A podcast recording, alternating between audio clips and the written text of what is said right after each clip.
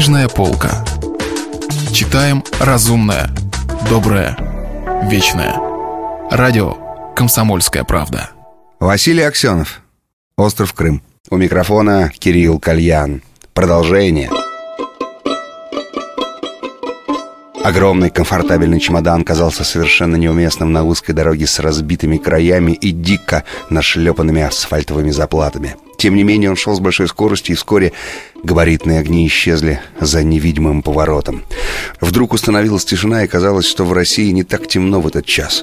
Стояла полная луна, шоссе слегка серебрилось, Изгиб речки над насыпью серебрился сильно. Отчетливо был виден крутой хлебный холм, за ним поселение с развалинами церкви. Он поднял воротник пальто и пошел по левой стороне дороги. Сзади, да, кажется, и впереди уже приближался рев моторов. За бугром нарастало сияние фар. Через минуту с жутким грохотом прошла одна за другой встречные груды грязного металла. Он поднялся по склону шоссе и увидел на обочине маленький костерок. В бликах костерка шевелилось несколько фигур. Трое мужчин, все в бязевых шапочках с целлулоидными козырьками, в распущенных рубашонках, в так называемых тренировочных штанах, свисающих мешками, с выпеченных задов толкали застрявшую машину. Очень толстая молодая женщина, одергивая цветастое платье, подкидывала под колеса ветки. «Эй, товарищ, товарищ!» — закричала она, увидев фигуру Лучникова. Он подошел и увидел наполовину свалившийся в кювет караван, ту модель, которую здесь почему-то называют «Трафик». У машины были разбиты стекла и изуродована крыша. «Вот как раз одного мужика и не хватает», — сказал кто-то из присутствующих. «Помоги толкнуть, друг!» Он сошел на обочину, башмаки стали пудовыми, налипла мокрая глина. Навалились пятером колеса, сначала пробуксовывали, потом вдруг зацепились... Рафик потихоньку пошел. Все сразу повеселели. «Вот кого нам не хватало, гребен плать!» — дышал в ухо Лучникову пыхтящий рядом парень. «Вофля, кого нам нафер не хватало, а?» «Возле тебя, друг, закусывать можно», — улыбнулся ему Лучников. «А ты, по-моему, хороший пил, друг», — сказал парень. «Чуй по запаху, этот товарищ сегодня хлебную пил. Ошибаюсь?» «Отгадал», — кивнул Лучников. Рафик выехал на асфальт. Парень показал Лучникову на изуродованную крышу. «Понял, нафер. Плать какая, а?» Трубы на прицепе по ночам возит и не крепит их шиздяя. Одна труба поперек дороги у него висит, и встречный транспорт фуячит. Хоть живы-то остались, слава тебе, Господи, визгливо, высказалась женщина, оттягивая собравшееся на груди платье вниз на живот. Слава Богу, вы остались живы, сказал Лучников. Встал на колени и широко перекрестился. Глава номер семь. Окей.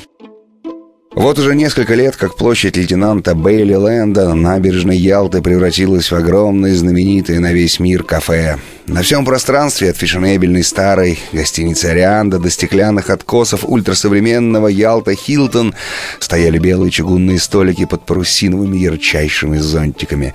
Пять гигантских платанов бросали вечно трепещущие тени на цветной кафель, по которому шустро носились молодые официанты.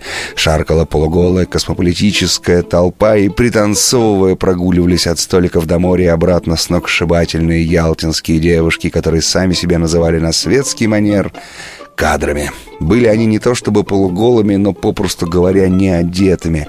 Цветная марля на сосках и лобках, по сравнению с которой любой самый смелый бикини прошлого десятилетия казался монашеским одеянием. «Сексуальная революция покончила с проституцией», — говорила Арсений Николаевич Лучников своему другу, нью-йоркскому банкиру Фреду Бакстеру. «Неожиданный результат, правда. Ты видишь, какое здесь выросло поколение девиц. Даже меня не удивляет всякий раз, когда я приезжаю в Ялту. Какие-то все нежные, чудные, с добрым нравом и хорошим юмором. О половых контактах они говорят словно о танцах.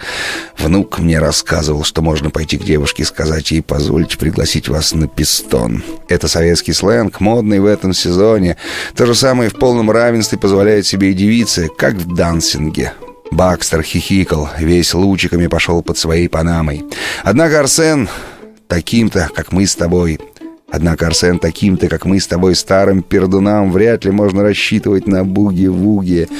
Я до сих пор предпочитаю танго, улыбнулся Арсений Николаевич. До сих пор, Бакстер. Юмористически покосился на него.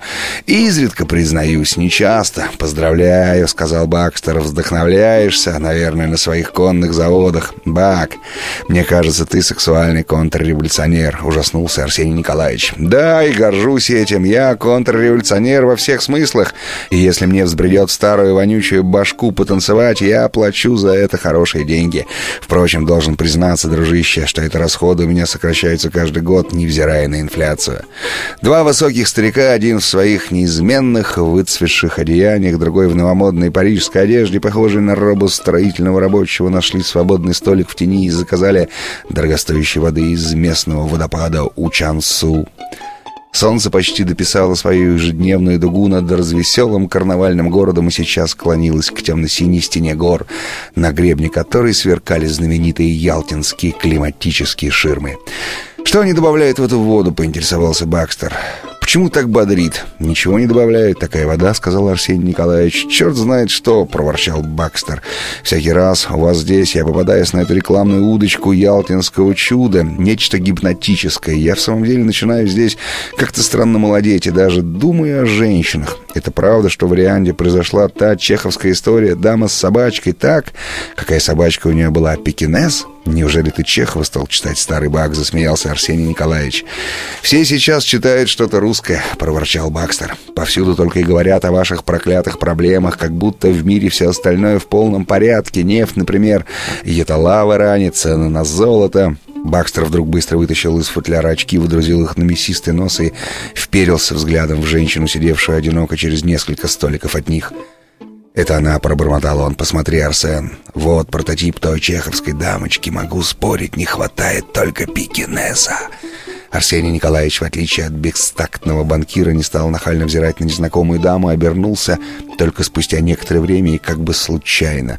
Приятная молодая женщина с приятной гривой волос в широком платье песочного цвета, сидевшая в полном одиночестве перед бокальчиком мартини, показалась ему даже знакомой, но уж никак не чеховской героиней. «Фредди, Фредди», — покачал он головой. «Вот так в ваших американских финансовых мозгах преломляется русская литература. Никакая собака, даже Ньюфаундленд, не приблизит эту даму к Чеху. Лицо ей мне явно знакомо, думаю, это какая-то французская киноактриса. Наш остров, между прочим, стал сплошной съемочной площадкой. Во всяком случае, вот с ней я бы потанцевал, вдруг высказался старый Бакстер. Я бы потанцевал с ней и не пожалел бы хороших денег». «А вдруг она богаче тебя?» — сказал Арсений Николаевич. И это предположение очень развеселило Бакстера. У него даже слезки брызнули, и очки запотели от смеха. Друзья забыли о даме без собачки и стали говорить вообще о француженках, вспоминать француженок в разные времена, особенно в 44 году, когда они вместе освобождали Париж от нацистов и подружились со множеством освобожденных француженок. В том году, несомненно, были самые лучшие француженки. Если вы пропустили главу любимого произведения или хотите послушать книгу целиком, добро пожаловать к нам на сайт kp.ru слэш радио раздел «Книжная полка». «Книжная полка». Читаем разумное, доброе, вечное.